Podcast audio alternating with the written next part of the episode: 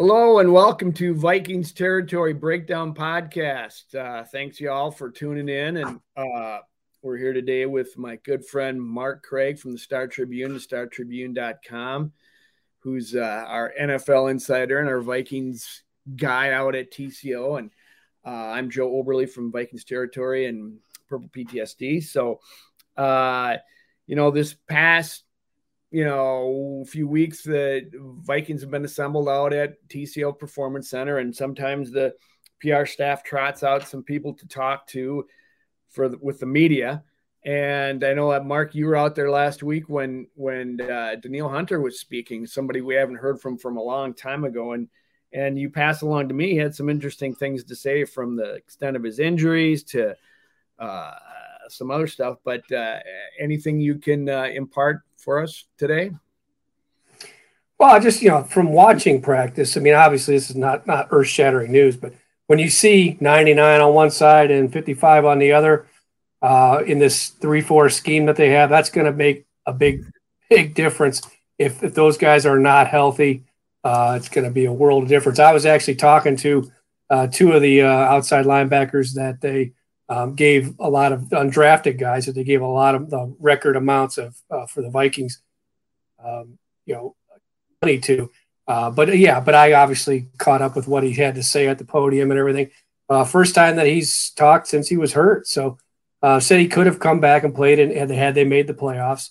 Um, you know, it's his the way that he and uh, uh, and also some of the, the, one of the rookies, Janarius Robinson, talked about how he hooked up with uh, with the workout program that uh, that uh, um, Danielle does down in Houston from um, Adrian Peterson, that group.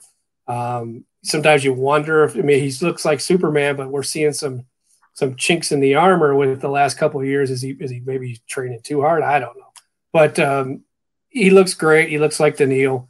Um, this team really needs not just one of those guys, but both of them to stay healthy um, it was good to see him. You know, it's good to see him talking about the the the, the scheme and uh, you know he where he feel you know thinks that his uh, comfort level is with uh, with what they're going to ask him to do. Now he's not going to be covering. I don't think receivers down the field.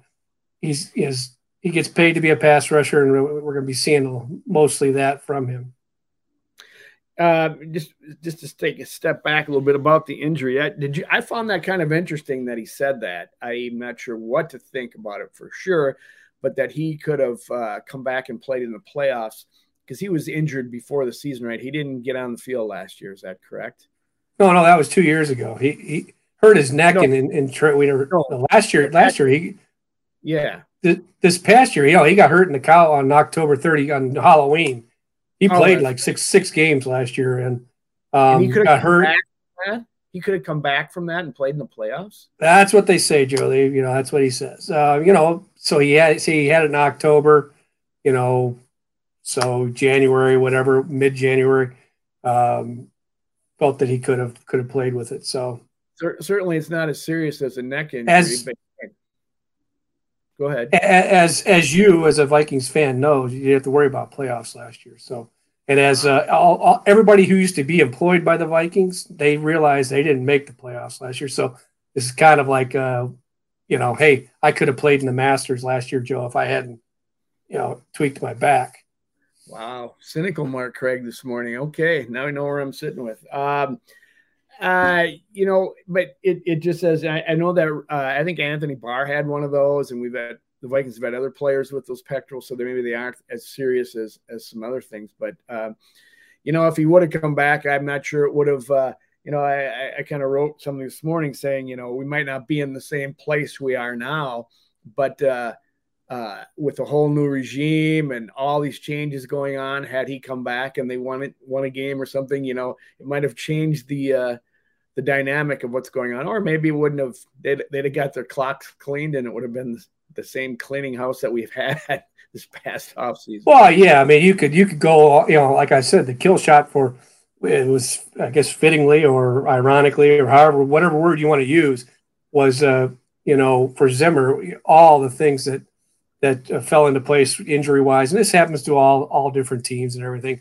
but you know, uh, was was Kirk Cousins not being able to play at Green Bay. you trot with your with your job, your regime on the line. You're trotting Sean Mannion out there to uh, to try and stay alive in the playoff hunt. So uh, yeah, a lot of things, you know, ultimately, and it's kind of funny. I think I did poke fun at Zimmer about this a few times when he would trot out all the if if if you know if this hadn't happened, this hadn't happened. Of all the people that should know you are what your record says you are, it's a Bill Parcells disciple. So all these things that, that happen happen to a lot of teams, and um, so like the Rams were able to stay you know, healthy last year, and the Bengals were one of the healthiest teams too. So uh, maybe some of the, of all the things that, that uh, Kevin O'Connell is bringing from LA, it's you know maybe that maybe the, the most important piece he's bringing is the guy who was uh, part of the their training program and their health program out there has come here to lead the Vikings uh, in there in that area. So you know that's uh, that could be uh, as big a part as anything is if this guy has a system. A lot of times it's luck you talk to uh, Bud Grant is the ultimate in the uh, durability department, but you ask him why were the Vikings in the 70s and you know different era obviously, but the 60s and 70s they were the most durable franchise in the history of sports, and uh, he'll tell you a lot of it's just just luck.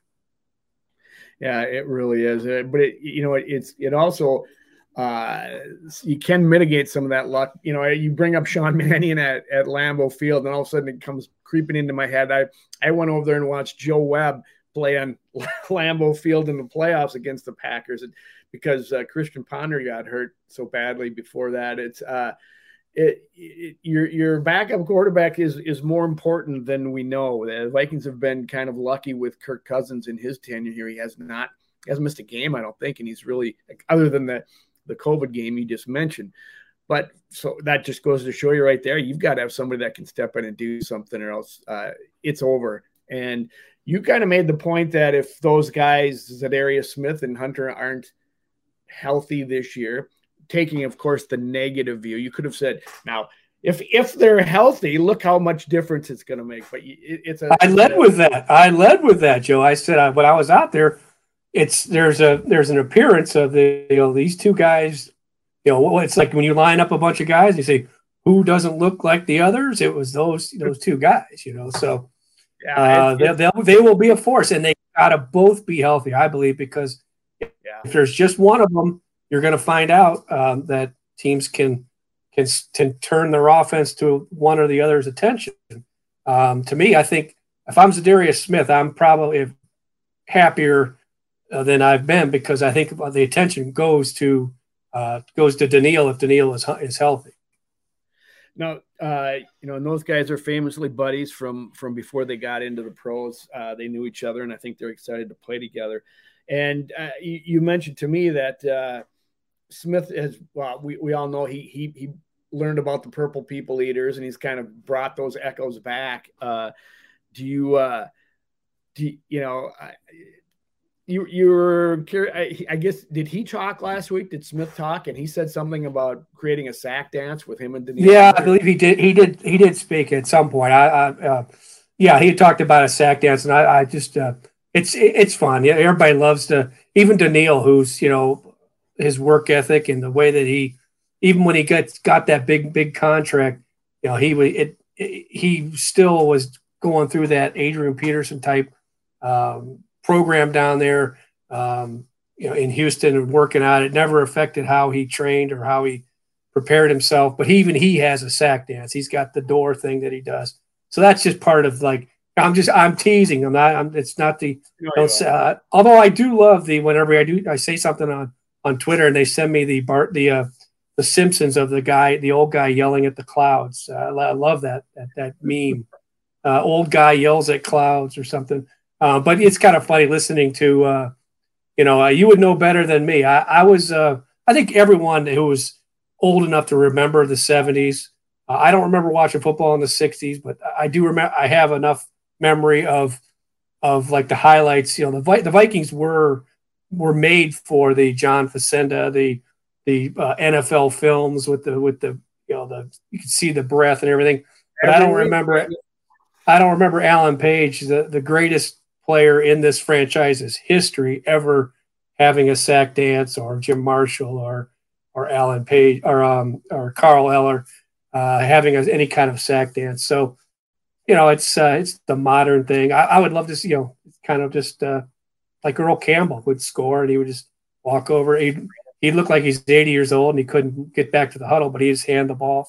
So but it was um, team, a teammate of his or a, a, fellow alumni of the Houston Oilers that uh, that started it all. Billy White Shoes Johnson. Oh yeah, first first touchdown celebration. I remember at the time people are loving it, and I I was like you, and I'm, I'm not I'm not yelling at any Clows, even though they're they're nice and pretty today. But uh, uh, he uh, he did it. You kind of go, why don't you just you know act? I mean, Bud even said back then, act like you've been there before. That was a that was a quote from Bud Grant back in the day, and and it has uh, grown and evolved into the sack dance, you know. And and and I always, you know, I always thought, I always compared to this, you know, in fantasy football, you get you know a point for an interception, but you get a point for a sack. And I said, what are you talking about? They still got another play. An, an interception is a turnover; they lose the ball, and so I I, I always thought the sacks got more um, uh, importance uh, and value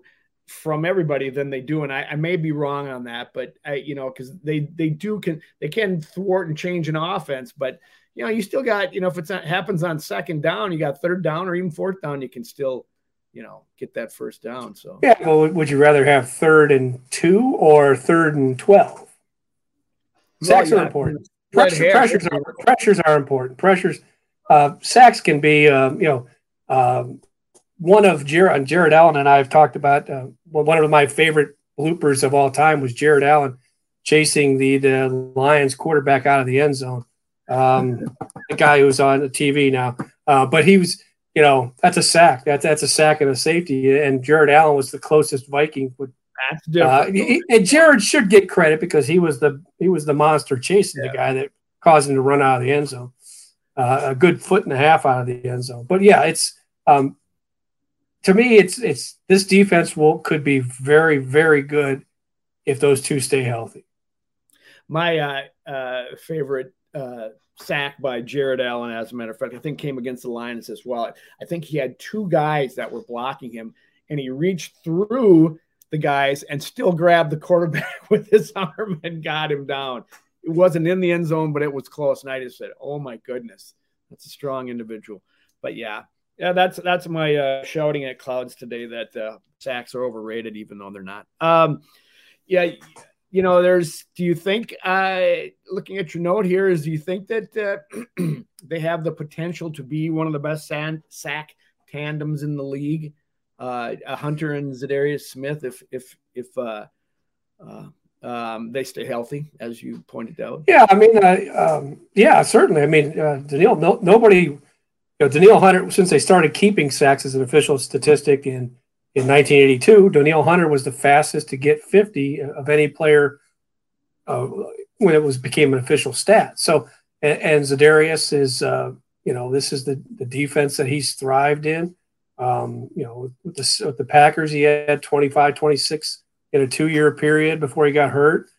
Um, you know, he came back. He did come back. He did actually, you know, the Packers I don't know if you knew this. They made the playoffs last year.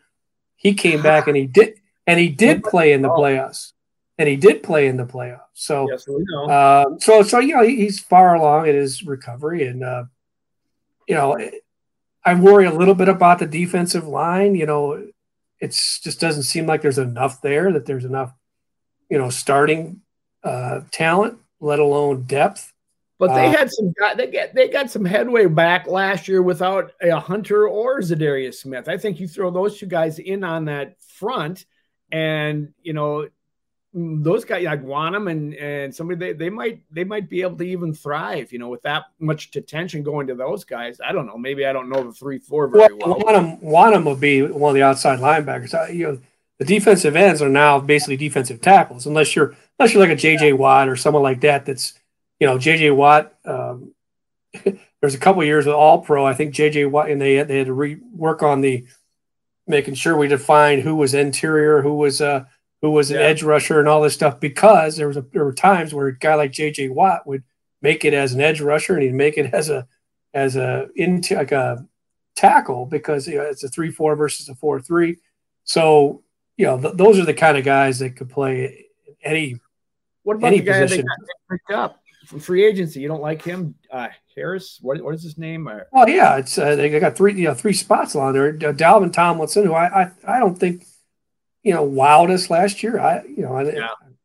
that's me. Uh, Harrison Phillips is the guy they got from Buffalo. I think he's going to be a good player. Uh, but you know th- that leaves Armon Watts as your third starter on the defensive line. He's a good. I don't. I mean, they, he could surprise us. I, I, think he does have the ability, the skill set that he can. He's not just a four-three uh, defensive tackle. He can be that three-four tackle. Um, but you know, after that, you know, there's there's not a whole lot proven there that um, it could be a little thin. I think you know but they're maybe they're not done. I, I know that they don't have a lot of money, but you know, there's a, a Sheldon Richardson I think would fit. You know, yeah. this this what they're looking for. He would be an interesting because last year he was so versatile. He ended up playing you know defensive end in a four three, which he's he was just a one year contract. Yeah, well, yeah, he's he's a he's a free agent now, so uh, he hasn't signed anywhere. So I don't think he's done playing. You know, he's 31. You know, he could be a guy they could still be adding guys to this roster, you know, between now and then.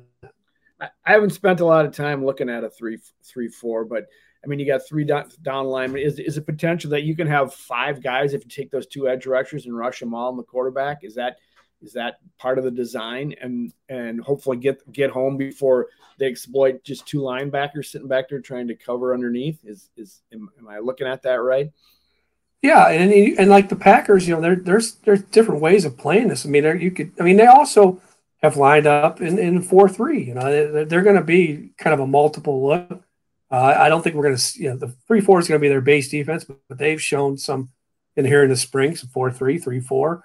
Uh, but also like the Packers, you know, there would be times where you'd see one guy, two guys, you know, down, and and you you you know they got some players that they can do some things with. You know, uh, now that they got the safety sign or seen that they've drafted, you know, Cam Bynum becomes a guy where if you're gonna if you're gonna like play a bunch of defensive backs, he's a perfect guy to have. He's got cornerback ability, but he's a safety. Um, you can do a lot of different things it's not wouldn't be, be just three guys; it'd be two guys down. Uh, so they, need- they have the ability. Yeah, I mean, yeah. To me, it's it's it's um, you know Zimmer's defense ex- or any defense. Leslie Frazier's was considered you know antiquated by the time he left. Well, that was because everyone got old. It wasn't uh, archaic or or outdated when when Jared Allen was still in his prime and Kevin Williams and Pat Williams were in their prime, and uh, you know uh, Greenway and those guys were were playing you know in their prime and playing well, and, and they had a secondary Antoine Winfield. Uh, you know, so a lot of this is, you know, it's uh, you, you can get bogged down in too many schematics when it's yeah. it's ultimately do you have the players to be better than the other team? That's uh, that to me is always what it comes down to. Do you have the players? And the coaching is important. It's it is important in the NFL, but you've got to have healthy. the players and they're healthy. Yeah. One one more schematic question about this, just so I'm just trying to educate myself. Uh, and I'm sure all the listeners are going, God, what's wrong with this guy? But uh, is is in a three five or three four, you know, the three three linemen up front, you know, to try to hopefully handle the run. You got the linebackers, or I mean, the edge rushers that will rush in. But wouldn't you, as an offense, try to run outside those three offensive linemen, and then you're going to have to have safe, safeties who are going to come up in run support and be able to tackle, which is maybe what uh, why Lewis Cine is going to be a a nice addition with Harrison Smith in that regard. Well, if you get the right players, it can be Adrian Peterson, one of his worst games he ever had. And this was when he's in his prime. They went to San Francisco and played a 3 4 that had two really good outside linebackers, and then they had the inside linebackers that were even better. Uh, and he he rushed like 14 times for three yards. Um, it's a lot, you know. It's people are doing different things, but it's uh, it's, it's still kind of a, you know gap responsibility.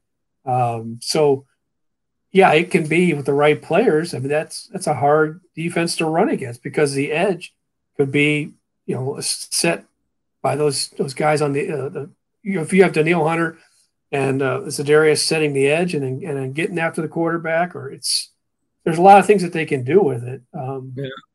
It's going to be fascinating. I think, I think, I think when you when you look at the three four, you know, I was like the Zimmer's defense. I thought when they when they were had when they had the when they had the players and they were all healthy, Everson Griffen and you had Danielle Hunter and they weren't missing any games. Uh, they were number one defense in uh, yards allowed, points allowed. That's when they were healthy, and they were uh, you know, and Zimmer was you know stopping the run, and then he was being creative on third down. I think the three four will give gives you a lot of ability to be even more creative, but ultimately you do have to stop the run.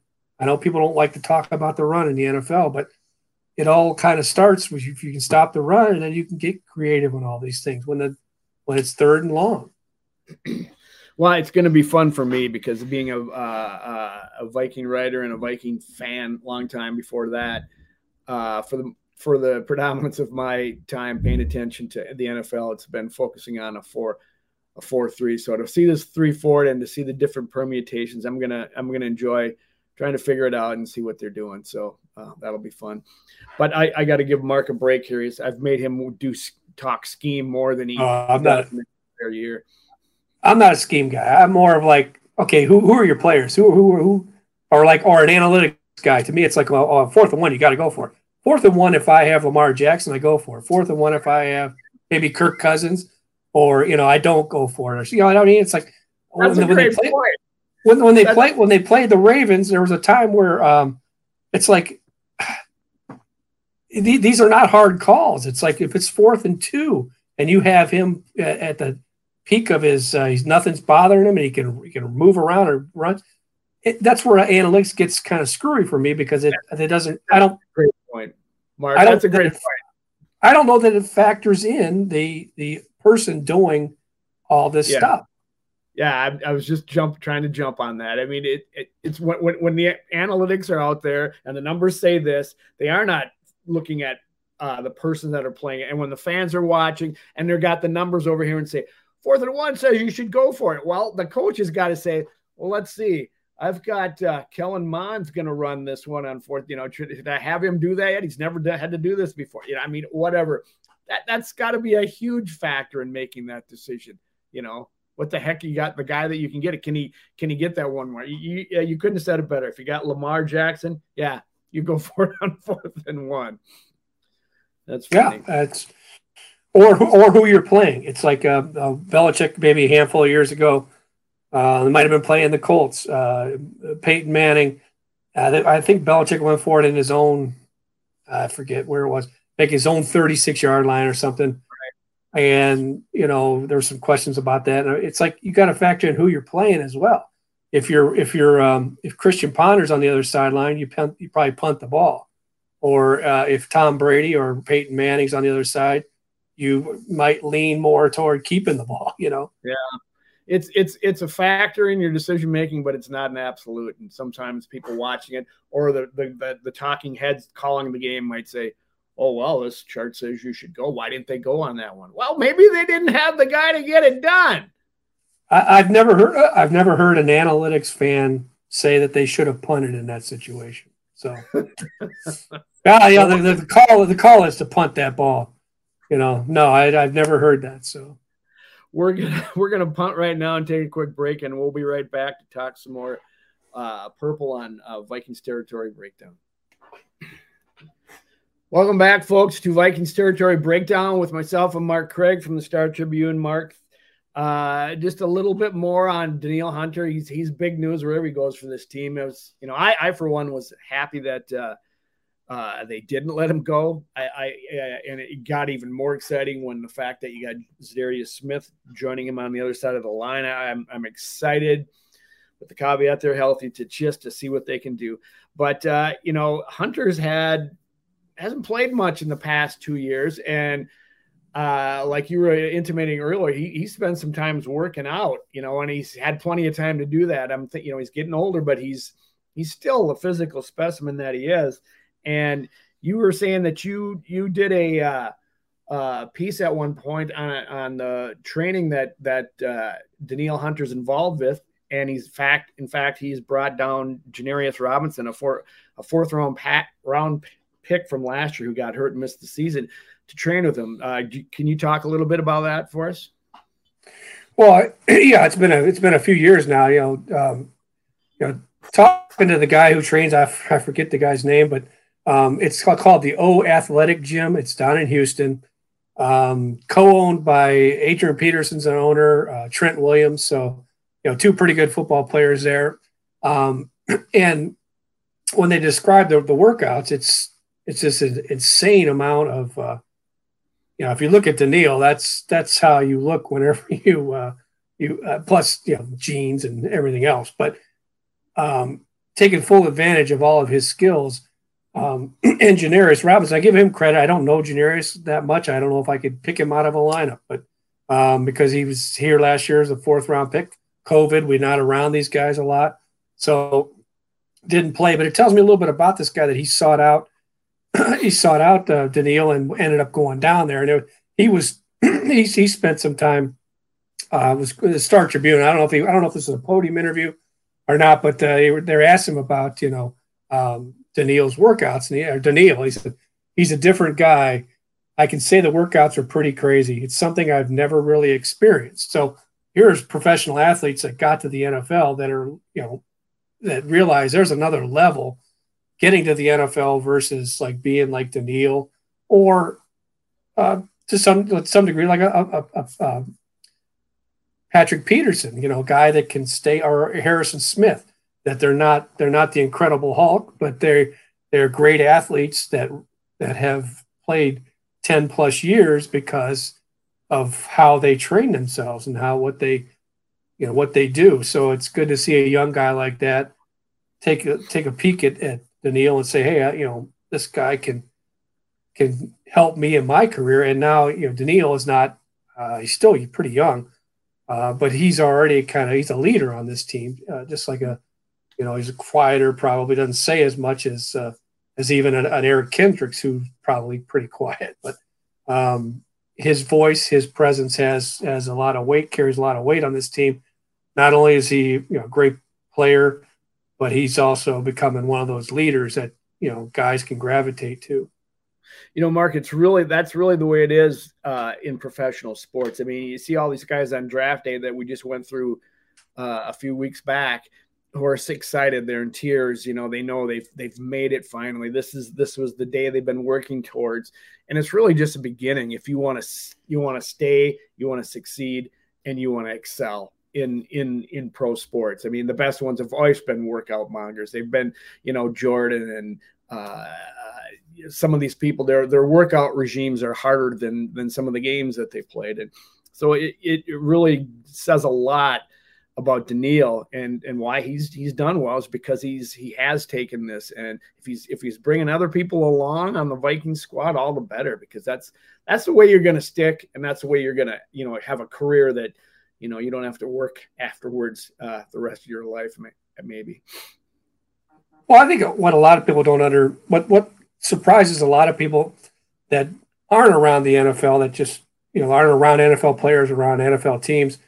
And it even surprises us to some some degree sometimes is there you, you just think that everyone who's in the nfl that that is um, that they want to be there. They want to play that, that foot they they live football and that's not the case. There's some guys that are there, you know, for just like any other profession. There's there's there's some guys that are there to be the best, and they want to be the best, and being good means a lot to them. There's some guys that are there that are, you know, frankly, they're there because they just were born to be there, and they they don't, you know, they don't want it as much, and uh, you can just see it, and uh, it's just part of who they are. Um, and that those are the ones that get, you know, they don't have the careers that they could have had um, that's why it's always nice. You know, I love I love the history of this game more than I probably like the current. You know, that I like the the modern. Uh, I love the clouds again. You can.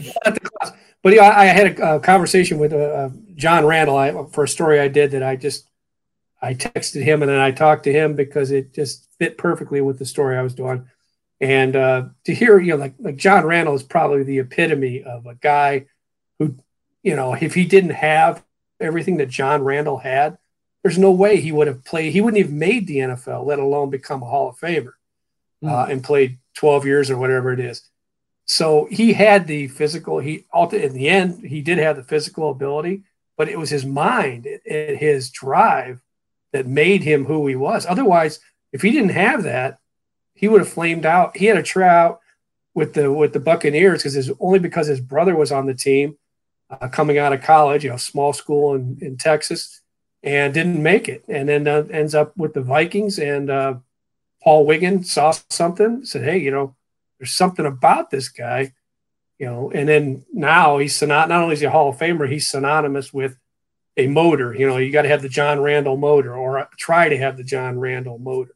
So, you know, that's you know, I, I see stuff like that in, in a Danielle. Um, he's not as, you know, probably wired as like John Randle, but nobody um, is. Nobody is. Yeah, but the desire is there. The um, the desire for and Eric Kendricks is there.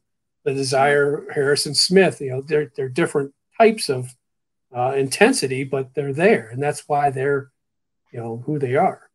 And there's some that aren't. I mean, you had a guy like. Uh, uh Bryant McKinnie, who had every had every gift that he could have had coming in to play that position, and, and football was just not his first love. I mean, it, certainly, you know, had a nice career, had a long career, and, and got paid, but you could tell he wasn't wasn't loving it. And then Bernard Berrian, and I knew he was just looking to to to make cash a check at some point in his career as it went on. I mean, he played hard and, and did well, but I, I don't think he loved playing football. And he basically almost told that to the media some days. But uh, um, so it never depends. But you you bring up Eric Kendricks. Um, you know, I remember covering him when I was first out there, and he got drafted. And I always I always thought, you know, he's so shy, he's so quiet, or maybe not shy, but quiet. And I always wondered about his love of the game. But when you see him on Sunday, you know he loves oh, it. And I, yeah. see him in practice, you know he loves. It. But I, I just remember, I think it was more him being in the in front of the media that he didn't he didn't feel so comfortable. But uh, as you as you wrote in a note to me this week, he said he has really uh, developed into a leader on this team. He certainly was one on Zimmer's defense, but uh, I, I, think the role is even growing a little bit more now in in this new regime. Because did you say that he was part of the uh, people that were trying to figure out where to go next after Zimmer? Or, or go ahead, Boyd, say what you were. Well, he, you know, uh, you know, Kendricks is the one that dropped the bombshell when they when they fired uh, Spielman and they fired Zimmer. And, uh, you know, there are two guys that were kind of quoted on the same day. Uh, one was Brian O'Neill. Brian O'Neill is a is an outstanding player, but he doesn't have the, you know, They asked basically about, uh, you know, the the culture and uh, you know what does what do the Vikings need to do going forward and and you know O'Neill said something about made a comment about you know being you know like it's it's as simple as like in the hallway how you doing coach saying how you doing uh eye contact, stuff like that. Um, kind of just you know throwaway quote. And um, but when um, when Kendricks came out and said, "I don't think a fear based uh, approach is the way to go," that was a was a cannon going off because that was a Zimmer guy, that was an All Pro first team guy who, if he doesn't hurt his calf uh, the year after he goes first team All Pro, he's two time All first team team All Pro. In fact, I thought about voting, even though he only had 11 or 12 games, I almost voted him on my ballot, my AP ballot, is as a first teamer. Um, so he he he has this uh, this power. Is uh, not only is he a great player, and uh, as far as his love for the game, I mean, you don't you don't get to where you are where he is without a love of the game because in Zimmer's defense, what made him great because he's he's, a, he's undersized, uh, but certainly big enough to play the position. And because he's a little undersized, is why he could play the position in a in the modern way that it need to, needs to be played. Uh, but anticipation was so much of what made him great. I mean, he saw things before some of the offensive guys saw it. He saw plays unfold. Uh, you don't get uh, to that level mentally without uh, without a love for the game. So uh, when he said that, um, you know, then then it became a leadership group together, and ultimately, and that, I don't think that was just a Zimmer thing, you know, fear based, because you know I think you know Kendricks was like I said, he was a Zimmer guy. Zimmer loved him.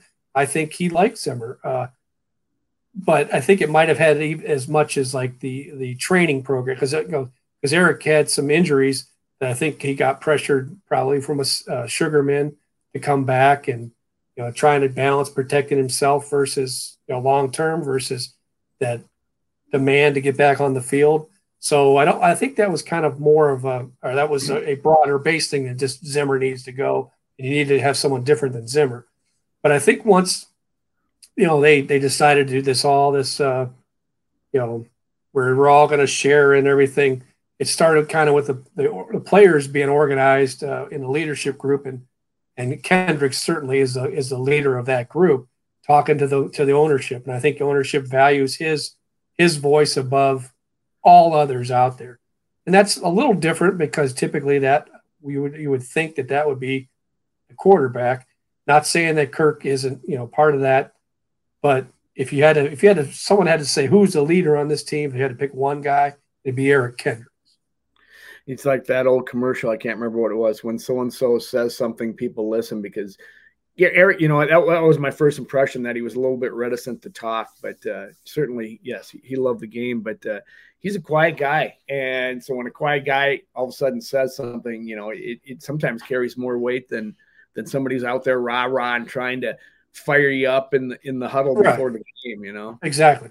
And, and, and a lot of this started where he realized, I think where he realized he had this voice, this power was, um, was around the George George Floyd time uh, when that happened, and the NFL. Um, the NFL issued a couple release statements that didn't kind of meet the muster of what people expected the NFL to say, and I believe you know Eric Kendricks did part was part of a video, a leading part, maybe him and Barr, of talking about you know what the NFL how basically how they should have handled this or whatever, and that made a big that made a that was a loud voice in the NFL because uh, it came from here, obviously, and it came from a, a guy like him and, and, and, a guy like Barr at the time.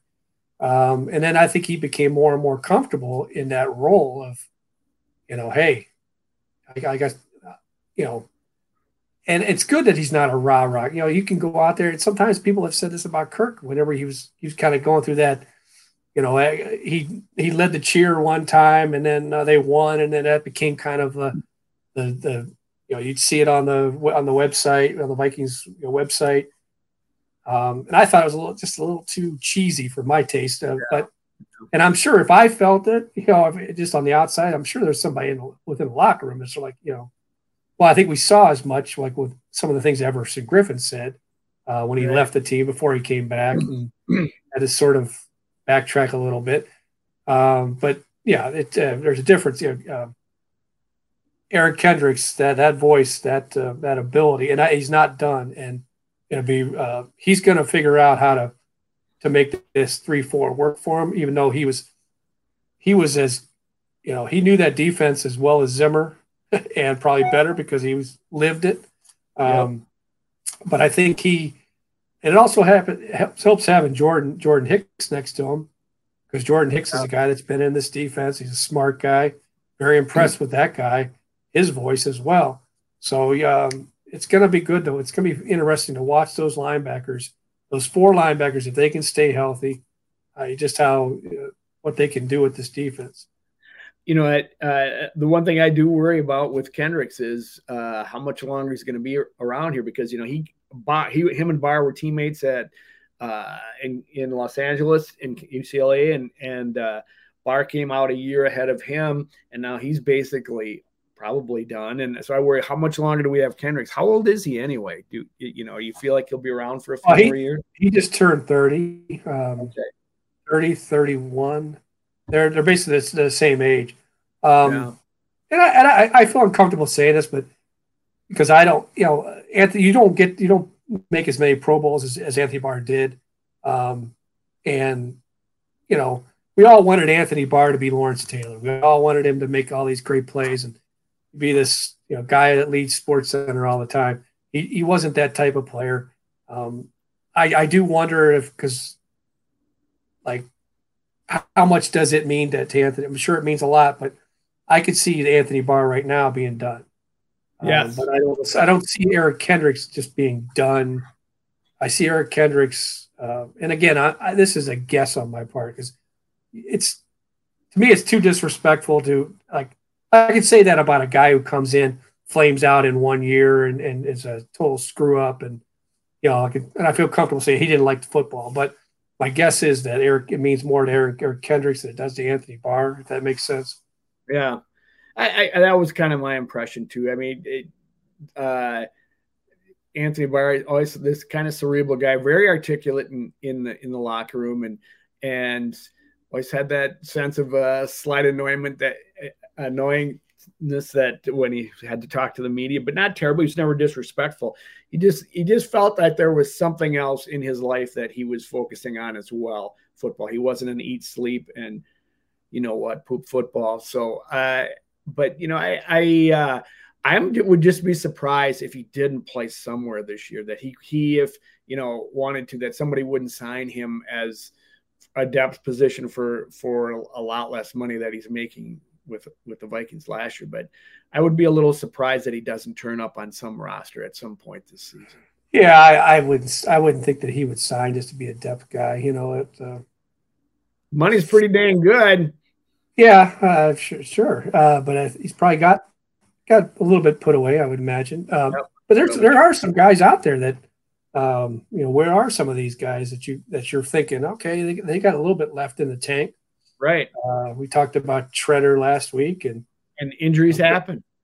Yeah, you know, I mean, you, you never know. But uh, one other uh, thing I wanted to ask you in this segment about uh, happened out at TCO this, this week. Uh, Kevin O'Connell, head coach, brought his brought a little something else from from Los Angeles with the big screen TV out on the practice field. And um, can you tell me about that? How big is it? What what they're using it for? Or what did what did you think when when you saw it and and all such as that? Oh, it's just different. I mean, it's not anything earth shattering. It's just no. it's a it's a big screen. It's uh you know it's I don't know. It's it's probably six of the big screens put together, and they what it's the purpose of it is is for players to look up and, and see a replay of the play from a um, a coach's film from a you know like the end zone look at it uh, at it so you know they're seeing it real time they're seeing it like right away so kind of i don't know that it's uh,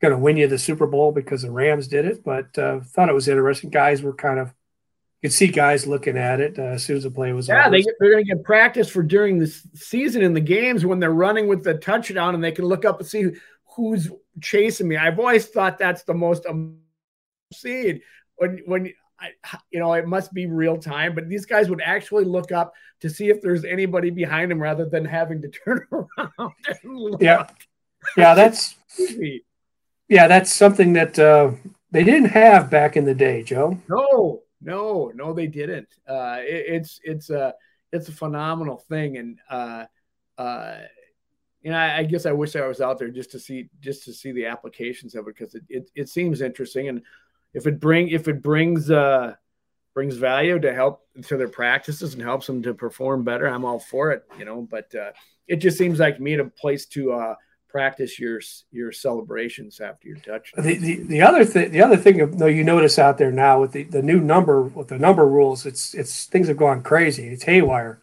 There were two guys that walked by, one's wearing number forty nine, one's wearing sixty six, and I joked and said, those guys better get on with their life's work. Because uh, I'm thinking forty nine looked like a undersized linebacker, sixty six looked like a undersized defensive tackle.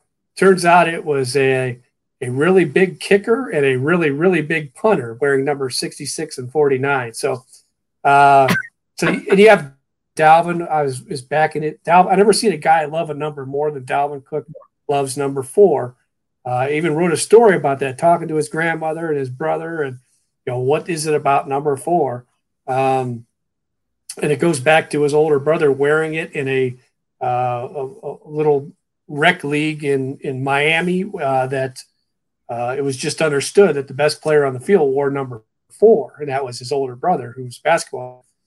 Um, so, and uh, by the way, uh, we just had a conversation with O'Connell out there about you know people maybe not me, uh, but that, whoever breaks down film and stuff, and gave some de- too many details on on alignments and everything, and where where maybe Dalvin Cook was lining up and uh, just lining up. And sort of fascinating to get inside of a coach's, you know, how many details are inside of a coach's head. I, I don't know if I'd want that much detail and paranoia in my head.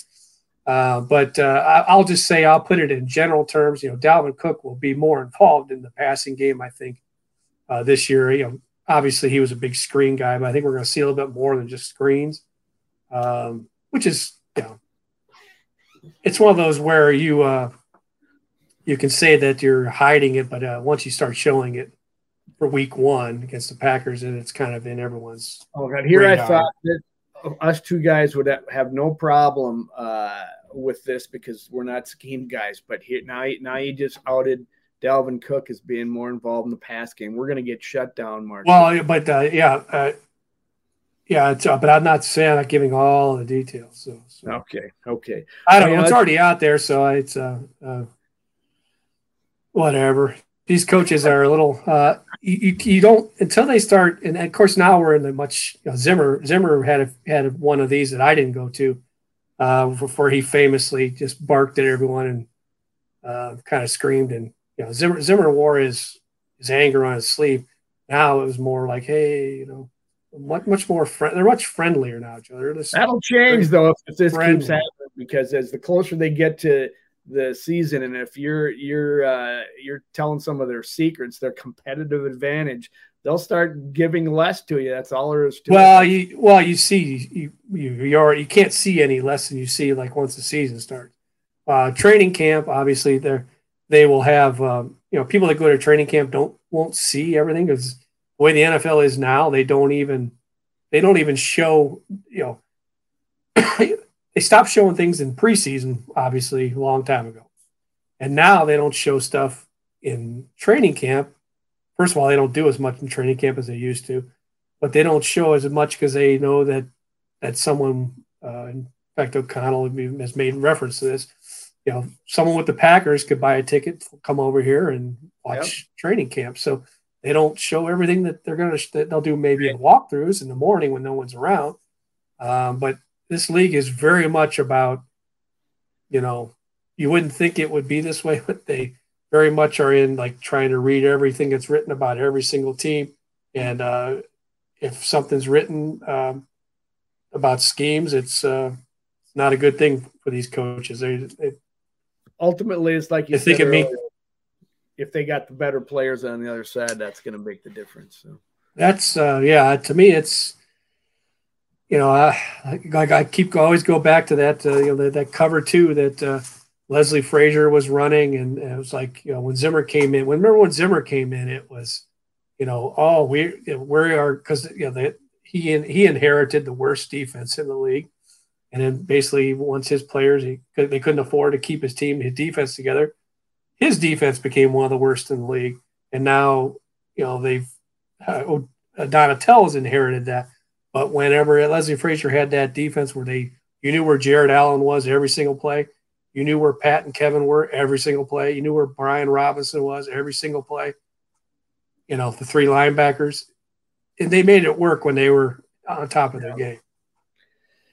Well, uh, as Mark said earlier, everybody's changing numbers, so this is going to be one of those years where the cliche of you can't tell the players without a program really comes through. So we'll have to, I'll get one before the season starts.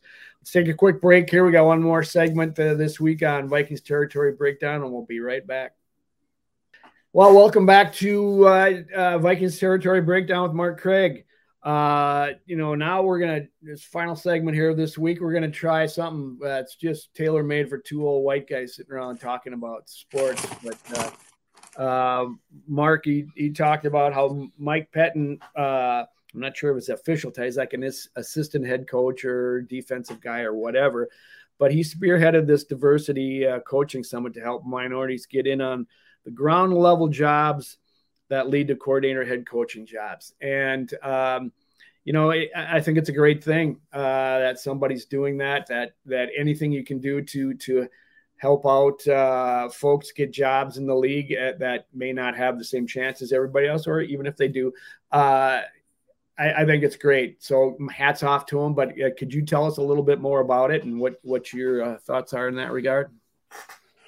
Uh, you know, I think it's a it's a proactive way of of handling a situation that a lot of people have have targeted as being an issue in the league. You know, like, like Eric Bieniemy not becoming a head coach is kind of confusing to me and a lot of people. he's kind of like the become the one guy that you really look at and say, you know, there's so many guys that have gotten chances with similar uh, situations, and mm-hmm. um, but this is a way of um, we all know we all know that it's it's it's a well publicized thing that we that's talked about over and over and over again, and I think what Pettine and the Vikings are doing is good because they're they're taking a look and say, okay, how, can we help, as opposed to this is wrong or this they just need to just hire someone.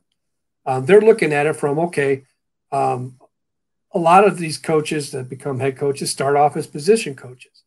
Um, the minority, the black coaches are not, you know, one one. They're a lot of them, uh, according to like Pettine laying this out, is a lot of them now are staying more in college because college, you know, cost of coaching in college. That the what these guys are making is is, I think in some cases they're making more to be position coaches in college than you were in, would in the NFL.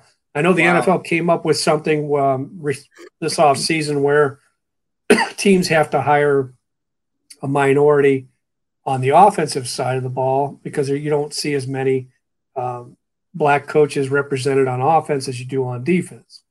Uh, the Vikings have Keenan McCardell, who's one of the you know he's one of the few guys that survived the the coaching change because he's uh, was a rec- he's a receivers coach and it helps to have it help, helps to have a Justin Jett number 18 in your corner, uh, saying that hey, you probably should keep this guy. So um, he's got the respect of two of the best players on the team, and he does a good job. And he was a amazing. I covered him when he was uh, second year in the league in 1991 or 92 when Belichick brought him into Cleveland now as a Plan B free agent. Uh, and uh, what I think he wore number 12. We were like, uh, didn't take long. You're Like, who? We had, we had a, a program or a roster, and we said, Who, "Who's this number 12?" Keenan McCardell. He was like, and he ended up, you know, having like an 18 year career or whatever it was. He was great. I was great in fantasy yeah. football. I loved him. Yeah. So um, a little off topic, but uh, they're they're trying to to uh, help them get help get like the not not so much focusing on we we need to get so and so to become a head coach. It's laying the groundwork of cultivating. Hey, more guys need to become, be the quarterbacks coach. More guys need to be the um, you know start out um, as a receivers coach and, and work your way up. Um, now, will that will that work? Uh, who knows? Um, but it's opportunity. No, it's yeah, it's, uh, it's opportunities, but it, it's I think it's a different way of looking at it. Instead of saying uh, like the guys who have already been coordinators, why aren't they a head coach? Why aren't why aren't yeah. they the head coach? It's like creating more more swings at it. You know, like letting these guys say, "Hey, you know, you could be uh, be the quarterbacks coach, then you be the offensive coordinator, then be the head coach." So I don't know. It's uh, I thought it was interesting that um, you know that a guy who's been a head coach in the league and the 50 mid 50 late 50s white guy that's uh, apparently spearheaded this. He's uh, he's the assistant head coach. He's going to help out on the defense and then for them to do something like this. You know the vikings kind of they are uh, kind of a cutting edge to uh, you know they've had kevin warren in the past. They uh, they've had uh, you know kelly kleine. They've had I'm, I'm trying. Apologize, but I'm drawing a blank on the name. But they've had women up in their high up in their organization. Um, yeah, Kwesi. Mark, Kwesi. I, I, yeah, I went to a uh, LGBTQ seminar that it resulted of from the the incident with uh, with uh, the old special teams coach and and and the punter. I can't remember names anymore. Um, but they had a they had a seminar out there. Had always brought all these people, and I thought it was fantastic. It was something they they continue to do. So yeah, I, I would agree with you. They are kind of, you know, out in the forefront with some of that, with with with some progressive ideas as far as how this goes. I'm fascinated by that thing that you said that that assistant coaches in in college are getting paid more than assistant. I, I don't know if it's more. I just know that that it's I haven't I didn't do the story on it. So yeah, um, you know that that they're the college coaches are being paid a lot of money. I don't know if you yeah. Noticed that, but um, in the past it was probably hey you know I can make this being in college probably not much at all, and I can go to the NFL. And now it might be like hey I'm comfortable at Alabama, I'm comfortable at Ohio State, uh, wherever. Yeah, yeah, they're they're certainly making money, and now the players are making money, and you know, uh, and there's a good reason why they're all making money because the colleges were making money, so it it, it, it makes sense, and uh, you know, the pro the pro teams are generally making some pretty decent money too, you know, if they're selling tickets and merchandise and TV rights and everything else. So I, I I'm all for it, you know, get these, you know, bring bring people up to speed for what they deserve give them the opportunity to have a job and if they if they are not cut out for it, then they're not to, you know, go further. But you know, it's it's ultimately opportunity, and uh, um, and then from that point, yeah, you make the best of what you got. So uh, it, it's a great thing to hear. I, I, hope it, I hope it continues, and I hope it it it, uh, it uh, flourishes under Pettine. And you agree with me? Um, I agree with you, Joe. Thumbs up. yeah, that's a rarity on the show. Um, okay, well, you know, I don't have a whole lot more this week. It's uh, we're heading into the the holiday week, so I, am sure the Vikings will be trotting out some more players this week to uh, talk to the media, and so we'll be back next week to talk about some of that. In the meantime, you can think about it. Uh, uh, the date of uh, another great Minnesotan who's celebrating his 81st birthday today, and that's Bob Dylan. Are, are, you a Bob Dylan fan at all, Mark? You should be. You're one of us. Uh, I was a Bob Dylan fan when I was like a freshman in college. It was on Friday nights, and and one of those Friday nights where you couldn't remember Saturday, you couldn't remember on Saturday morning, you didn't remember Saturday night. So, um, but as far as the, the, music, I when I listened to it with a clear head, I was not as much of a fan as I was whenever I uh, might have had a few pops in me. And there is, is I, right there revoking can, your one of us right there. Can I say that in Minnesota? I, I you just I, I really I, hey I love Prince though. I loved loved Prince so. You won't be on my Bob Dylan podcast. That's all I'm going to say. You know, um, we're going to have have it at Mankato Brewery. You know, for see that back there. No, there you go. There you go. Yeah. Um, no, Bob Dylan's 81 today, and 81 is the number I wore in high school. So it all comes around, you know. And it's all about and, you. Yeah, that's absolutely right. And I'm sure all the listeners have gone. But anyway, thanks, folks, for tuning in. Mark, thanks for being here and sharing your knowledge and and insight. And uh, thanks, Mike Walden, behind the scenes for uh, putting it all together. And thanks, Joe Johnson, for getting us here in the first place. Until next week, when we try it again and do it again, uh, come on back and Skål.